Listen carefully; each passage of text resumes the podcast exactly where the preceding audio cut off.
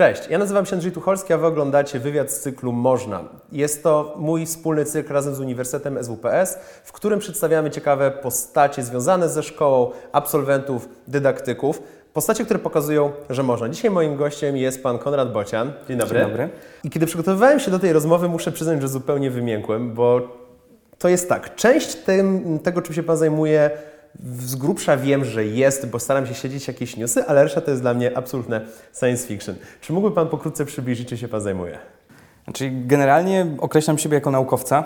E, skończyłem SWPS e, tutaj zamiejscowy w Sopocie. Kończę doktorat w Warszawie e, i miałem to szczęście, że mniej więcej dwa lata temu zgłosił się do mnie Bartosz Rychlicki, CEO firmy Quantum Lab, ponieważ w tamtym czasie tworzyli aplikacje do mierzenia nastroju, do monitorowania nastroju potrzebowali naukowca, potrzebowali kogoś, kto będzie walidował ich narzędzie. No i kiedy przedstawili mi wizję swojej firmy, pomysł na projekt, po prostu od razu, od razu mnie kupili momentalnie samą ideą i powiedziałem, że nieważne jak to zrobię, ale zrobię wszystko, żeby móc z nimi współpracować. No i tak e, koniec końców wyszło na to, że po dwóch latach jestem głównym naukowcem w Quantum Lab. Piastuję stanowisko Chief Science Officer i w tym momencie moim głównym zadaniem w firmie Quantum Lab jest walidowanie e, produktów, które tworzymy pod względem naukowym, tak naprawdę opracowywanie wkładu naukowego do tych produktów. Macie system, który jest w stanie rozpoznać, czy coś mnie rozśmieszyło. E, dokładnie, tak. Znaczy jesteśmy w stanie rozpoznać, czy na Pana twarzy pojawia się emocja uśmiechu. W jaki sposób? Tylko mimika dookoła twarzy, czy to jest głębsze? Tylko i wyłącznie. Na razie okay. to jest tylko i wyłącznie mimika twarzy, przetwarzanie, tak zwane przetwarzanie obrazu. Mhm. Polega to na tym, że nasz system wcześniej przez nas nauczony, jak wygląda emocja mm, radości, jak dokładnie wygląda mimika uśmiechu, e, próbuje oszacować z prawdopodobieństwem od 0 do 100%, w jakim stopniu wystąpiła ta sama emocja na pana, na pana twarzy. Więc tak naprawdę to, co robi nasz system, nasz algorytm, to próbuje dopasować to, co widzi aktualnie, do tego, czego został wcześniej nauczony i próbuje sprawdzić, czy e, to się zgadza i w jakim stopniu. To mnie właśnie zainteresowało, bo różnice indywidualne są jednak spore pomiędzy ludźmi. Mam na przykład znajomego, który się zawsze lekko uśmiecha. To jest tak, że uczycie systemu jakby przy każdym kolejnym badaniu, że są coraz nowsze pakiety danych, czy, czy ten system w jakiś sposób próbuje sam szerzej patrzeć na człowieka? Co do tego, że różnice indywidualne występują i są duże, zgadzam się w 100%. Mhm. Natomiast póki co w psychologii emocji panuje przekonanie, które na razie zostaje podważane, trochę co dotyczące uniwersalizmu emocji, czyli tego, że podstawowe emocje, sześć podstawowych emocji jest wyrażana zawsze w ten sam sposób, niezależnie od kultury. Oczywiście tutaj możemy mówić o rodzaju natężenia, o, tego, o kontekście, o tym, czy pewne kultury wyrażają emocje w miejscach publicznych, czy też nie. Natomiast założenie w naszym silniku, nie tylko w naszym silniku, w ogóle całej informatyki afektywnej, która uczy maszyny rozpoznawania emocji, jest takie, że emocje są uniwersalne.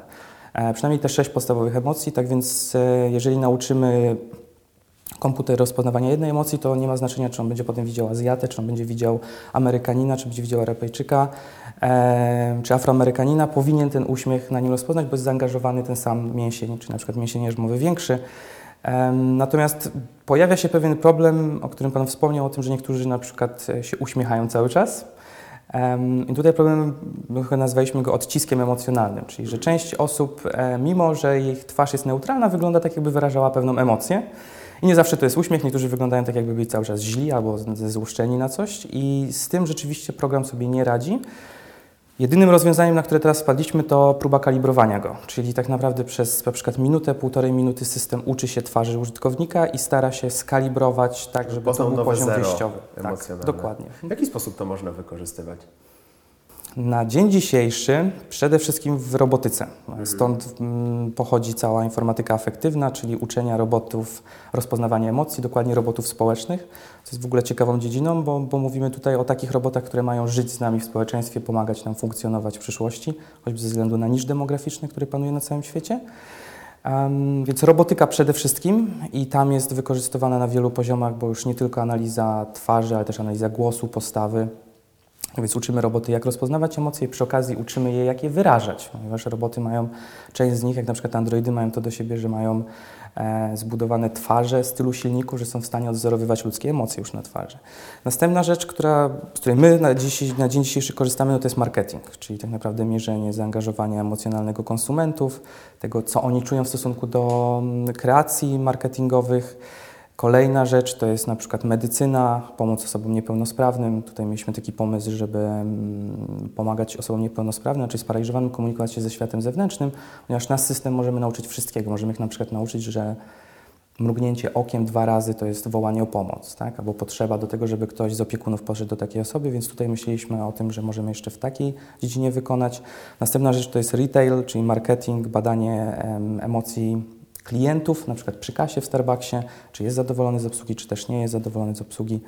No i myślę, że jeszcze parę takich e, dziedzin by się em, znalazło, czy generalnie też marketingowych na zasadzie, nie wiem, uśmiechnij się, a dostaniesz kod promocyjny. Dziś czytałem o budziku, który się wyłącza dopiero, gdy się do niego uśmiechnie.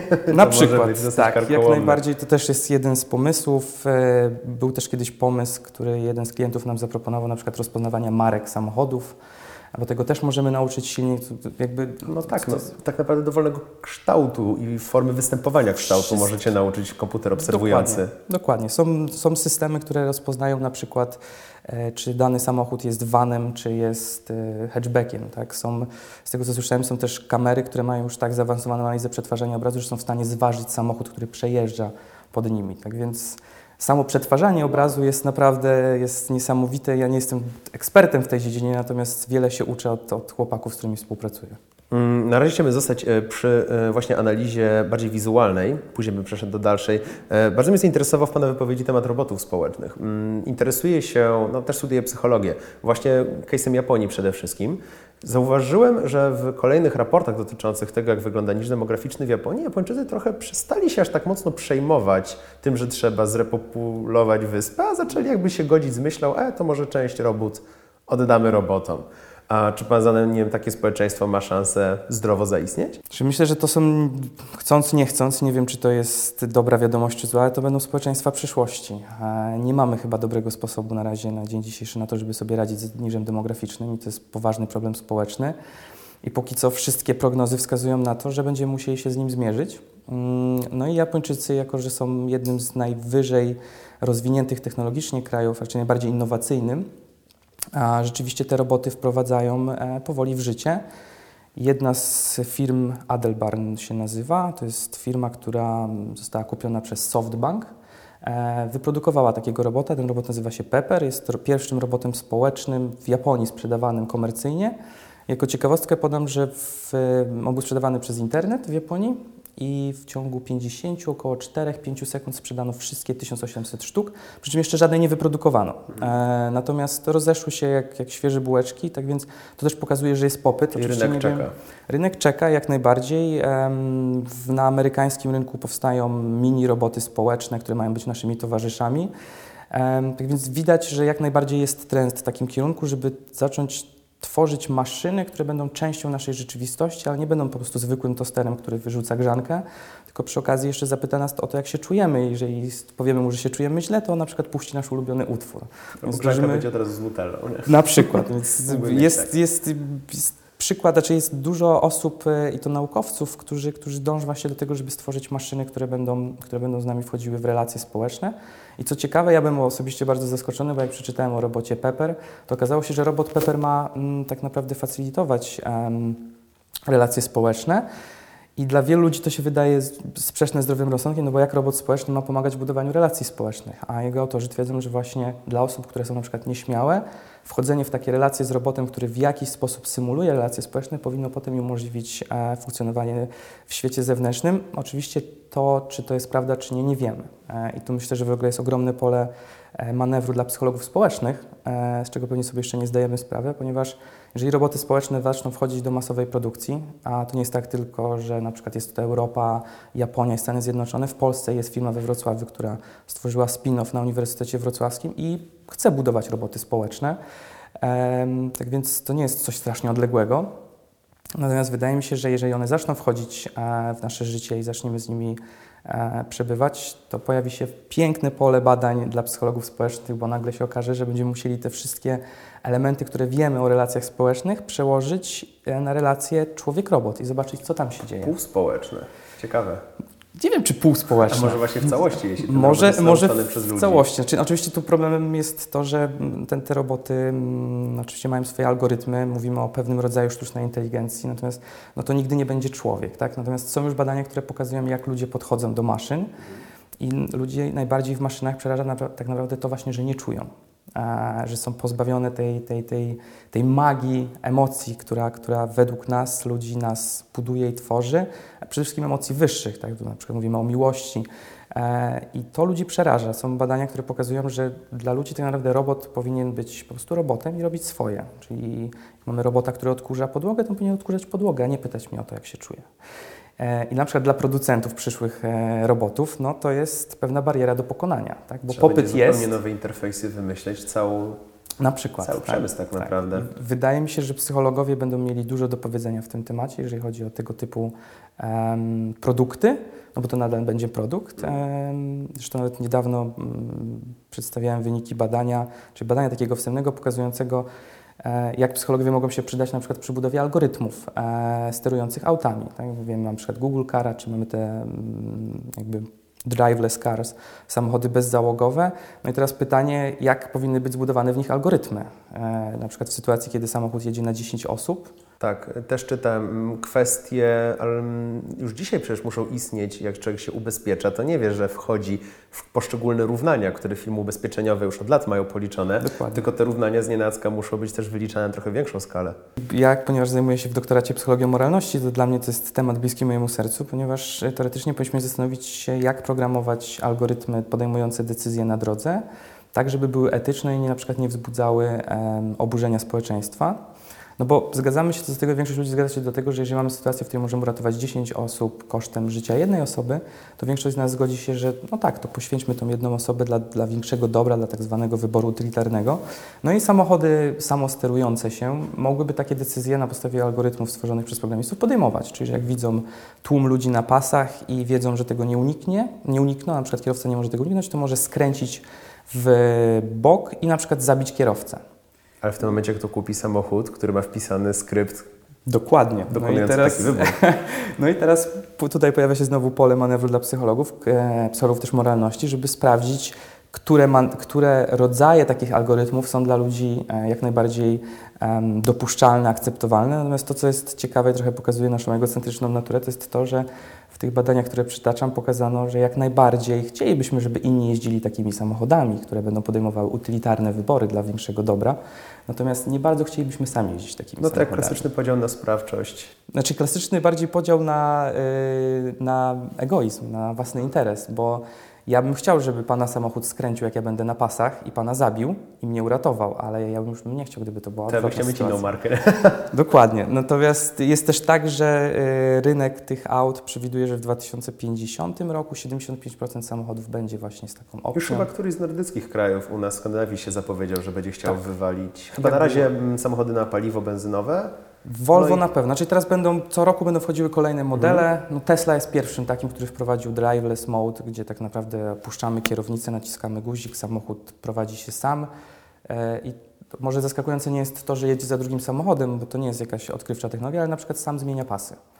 Więc nie trzeba nic robić, on jak widzi, że jest wolne pole z lewej lub z prawej, to, To sam, sobie skoczy. sam sobie zmienia pas, tak. I zastanawiam się, do jakiego stopnia to się posunie, ponieważ wiemy, że ludzie mają tendencję, a już Amerykanie chyba bardzo, tendencję do trochę do naginania tego typu trybów. Jak kiedyś był tryb, nie wiem, e, autopilota i ludzie myśleli, że e, że tempomat tak naprawdę sprawia, że samochód się będzie sam sterował, e, no to tutaj może być jednak takie trochę naginanie tego, że ludzie zaczną przestaną pamiętać o tym, że ten system oczywiście steruje autem, natomiast oni też muszą jednak kontrolować, co się Pilnować. dzieje. Mm. Tak.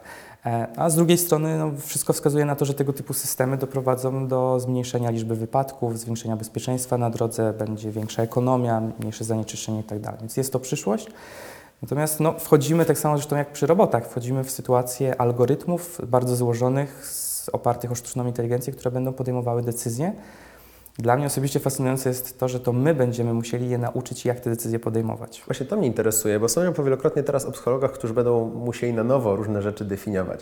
Ale ci psycholodzy już dziś są przy tych procesach, jak dopiero powstaje ten świat. To, że potem go trzeba będzie zbadać na nowo, to jest odrębna kwestia. E, jaka jest rola psychologów tak, tak naprawdę? Bo mm, troszkę bez porównania mniejszy przykład, ale bardzo podobna sytuacja dzieje się teraz w świecie tzw. mediów społecznościowych, czyli firm, które przede wszystkim skodowali informatycy, a później sprzedali biznesmeni i po latach się orientują, że w sumie przydałby się jakiś psycholog od organizacji społeczności. Jestem ciekaw, gdzie ma, jest psycholog już dzisiaj w tej o wiele większej zmianie. Czy powiem szczerze, że na przykład jeżeli patrzę na świat, w którym ja teraz funkcjonuję, to nie ma tam dużo psychologów. W sumie chyba, jeżeli patrzeć na firmy, z którymi, z którymi współpracujemy, to jestem jedyną osobą, która tak naprawdę połączyła trochę ten biznes z nauką.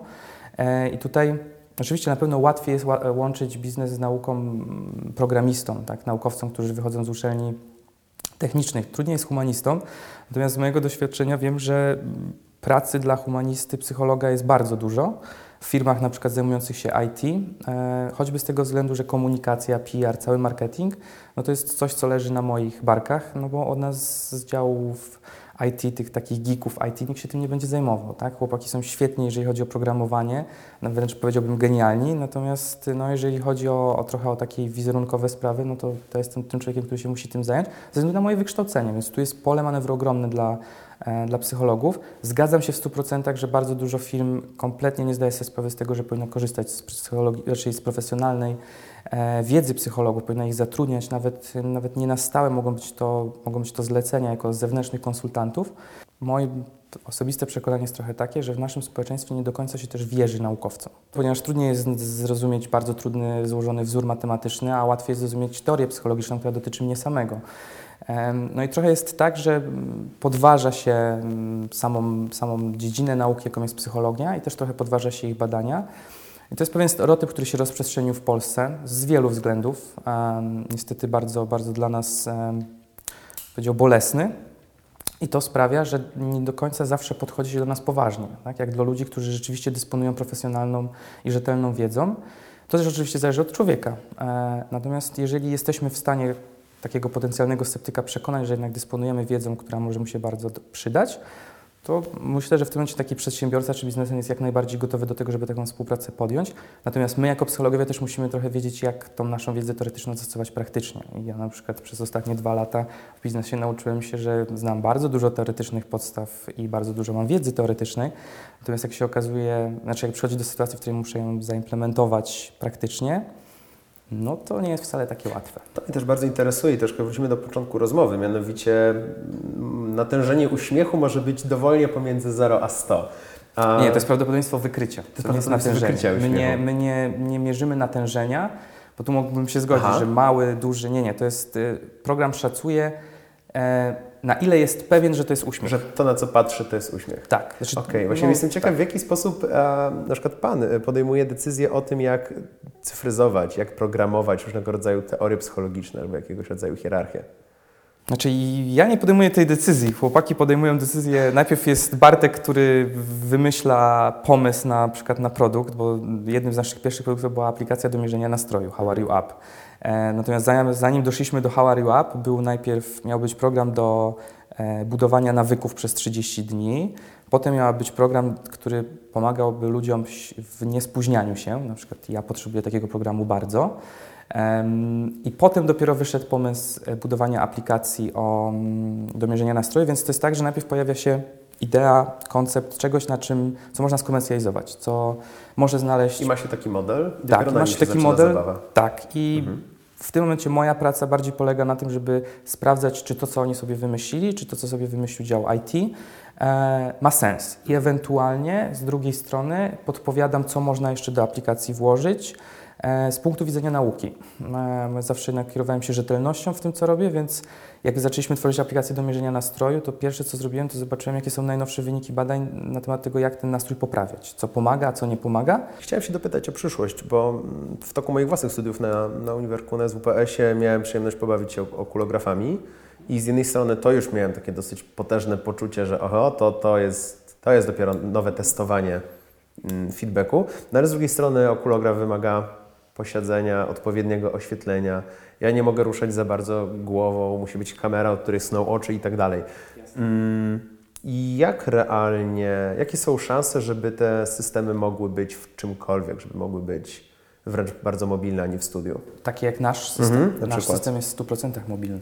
Tak? oczywiście. Mm, System, znaczy sam silnik jest po prostu programem i to programem, który niedużo waży, natomiast my go nie sprzedajemy w ten sposób. Tak? My na silniku Express Engine stworzyliśmy platformę badawczą, nazwaliśmy ją Ellen. To jest platforma, która jest dedykowana mm, marketingowi, znaczy badaniom rynku i opinii tak naprawdę. Zaczynaliśmy od e, agencji badawczych, czyli próbowaliśmy im sprzedać nasz system jako narzędzie do badań emocji konsumentów. Em, Bo zresztą, jak, jak słusznie zauważyłeś, jest tak, że na dzień dzisiejszy badania marketingowe przeważnie, takie jak na przykład rozpoznawanie emocji, wykonuje się w laboratorium i używa się do tego całkowicie innego sprzętu. To jest E, jeden z na przykład- najpoważniejszych błędów, zresztą taka izolacja od zwykłego środowiska. Tak, na dzień dzisiejszy tak. I to jest oczywiście kosztowne, dosyć nieprzyjemne dla użytkownika, na przykład zakładanie czepka EEG czy podpinanie elektrod EMG do twarzy. No to nie jest nic przyjemnego, możemy zbadać 20-30 osób, tak? E, na, na przykład na jeden materiał. Mm, Lub e, dosyć e, powszechne, chociaż totalnie nieskuteczne, jak pokazują badania, grupy fokusowe, których e, rynek nadal się bardzo mocno trzyma i to nie tylko polski. Więc my sobie wymyśliliśmy, że dajmy ludziom coś, co może być mobilnymi, grupami, grupami na przykład fokusowymi. I pomysł wygląda tak, że logujesz się do nas do platformy, mm, wrzucasz swój materiał wideo, który chciałbyś przetestować. E, Na przykład jeden z Twoich odcinków możemy spokojnie przetestować, zobaczyć, jakie emocje wywołuje w, w oglądających. E, I jedyne, co w tym momencie trzeba zrobić, to podać jeszcze kilka informacji o tym, kiedy się zaczyna badanie, kiedy kończy, czy pytamy o płeć, na przykład ocenę wideo, e, takie dane demograficzne i potem otrzymujesz na końcu link i ten link rozsyłasz do ludzi, którzy mają wziąć udział w badaniu. To wszystko. Ci ludzie, jak mają chwilę czasu, otworzą link, zgodzą się na nagrywanie, bo na to muszą wyrazić zgodę. Przejdą przez nasz rekorder, czyli taki system, który będzie nagrywał ich twarz, mm, a przy okazji jeszcze będzie ich na początku ich nauczy, jak mają się przygotować do badania, czyli mają siedzieć, oświetlenie i tak dalej. Oglądają materiał, my nagrywamy ich twarz, materiał się kończy, kamera się wyłącza, materiał jest wysyłany do, na serwer. Ważne, żeby, żeby wiedzieć, że tu nie ma analizy filmu. To zawsze jest analiza obrazu, po prostu jedna sekunda to jest średnio 36 klatek. System rozkłada to na 36 klatek, analizuje każdą klatkę, czego na przykład ludzkie oko nie jest w stanie, znaczy człowiek nie jest w stanie tego zrobić. Tak nie No to by rozłoży. trwało tygodniami jedną osobę Znaczy zbadać. jesteśmy w stanie to zrobić oczywiście w zwolnionym tempie, ale to bardzo długo by trwało. System to robi błyskawicznie i- w przeciągu, nie wiem, dwóch, trzech minut, w zależności od tego, jak długi jest materiał, wyrzuca dane na platformie, czyli ym, otrzymujesz wykres czasu, w zależności od tego, ile trwał materiał. U nas średnio to jest 30 sekund, 45 sekund, bo to są reklamy, e, oraz zagregowany wykres tego, ile respondentów odczuło w danej sekundzie jaką emocję. Czyli na przykład dowiadujesz się, że w 25 sekundzie Twojego materiału 75% e, osób oglądających się uśmiechnęło. E, lub na przykład się zezłościło, albo się zasmuciło, lub nie odczuwało nic. Czy po prostu byli neutralni.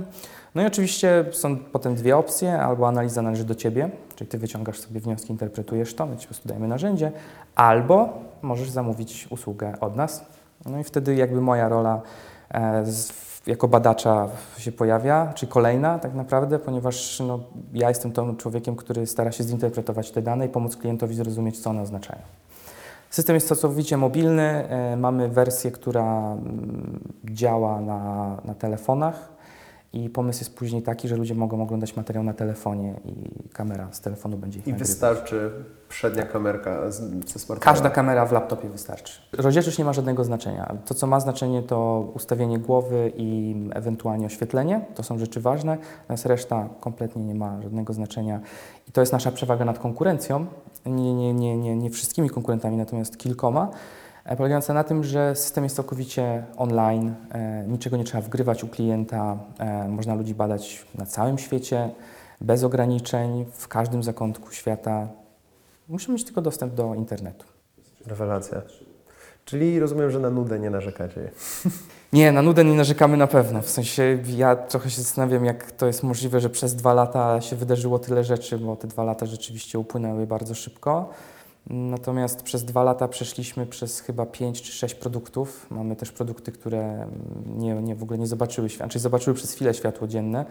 Natomiast my cały czas szukamy tego, mm, no szukamy tego, tego, tego czynnika wow. Czyli teraz, jest, teraz już doszliśmy do tego wniosku, że ok, mamy produkt, natomiast jeszcze nie do końca znamy wartość tego produktu i musimy znaleźć ten czynnik wow, także jak powiem klientowi, gdzie jest wartość, to on zrobi wow wtedy kupi.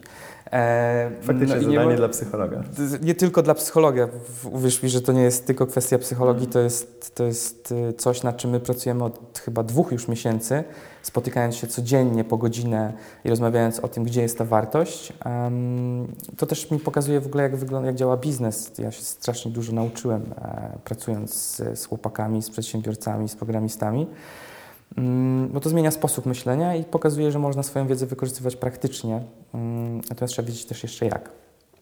Ale szukanie tego czynnika jest ciekawe. No i prawda też jest taka, że po to założyliśmy firmę, żeby ona zarabiała. E, A sprzedaż jest jednym z najtrudniejszych elementów. I myślę, że jeszcze trochę czasu nam zajmie, zanim dojdziemy do takiego momentu, w którym będziemy mogli powiedzieć, że jest super i że jest naprawdę świetnie i, i możemy się cieszyć z tego, że z- rzeczywiście sprzedajemy na takim poziomie, jakbyśmy chcieli. Natomiast z drugiej strony jest dużo programów, e, czy to unijnych, czy nawet polskich, które wspierają właśnie biznes i naukę, to połączenie badań i rozwoju. E, No jedną z takich rzeczy, którymi uważam, możemy się pochwalić, to jest otrzymanie Horyzontu 2020. To jest największy program badawczo-rozwojowy w Europie. Kiedy go dostaliśmy, to zajęło nam dwa lata, cztery razy startowaliśmy. No to ja byłem pod wielkim wrażeniem, biorąc pod uwagę, jak zobaczyłem, jak trudno jest go dostać. Natomiast dla chłopaków to było takie, hmm, nie, no super, horyzont, fajnie.